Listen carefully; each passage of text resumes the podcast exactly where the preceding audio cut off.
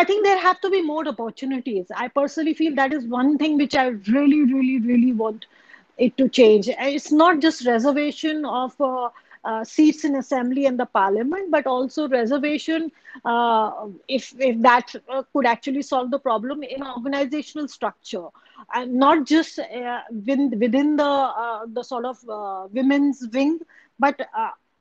across all all all um, uh, sections of the political party i think there has to be ample room for women women have to have a place in all sections when it comes to politics you just cannot limit uh, women to a particular um, strata or particular uh, section of uh, the organizational structure.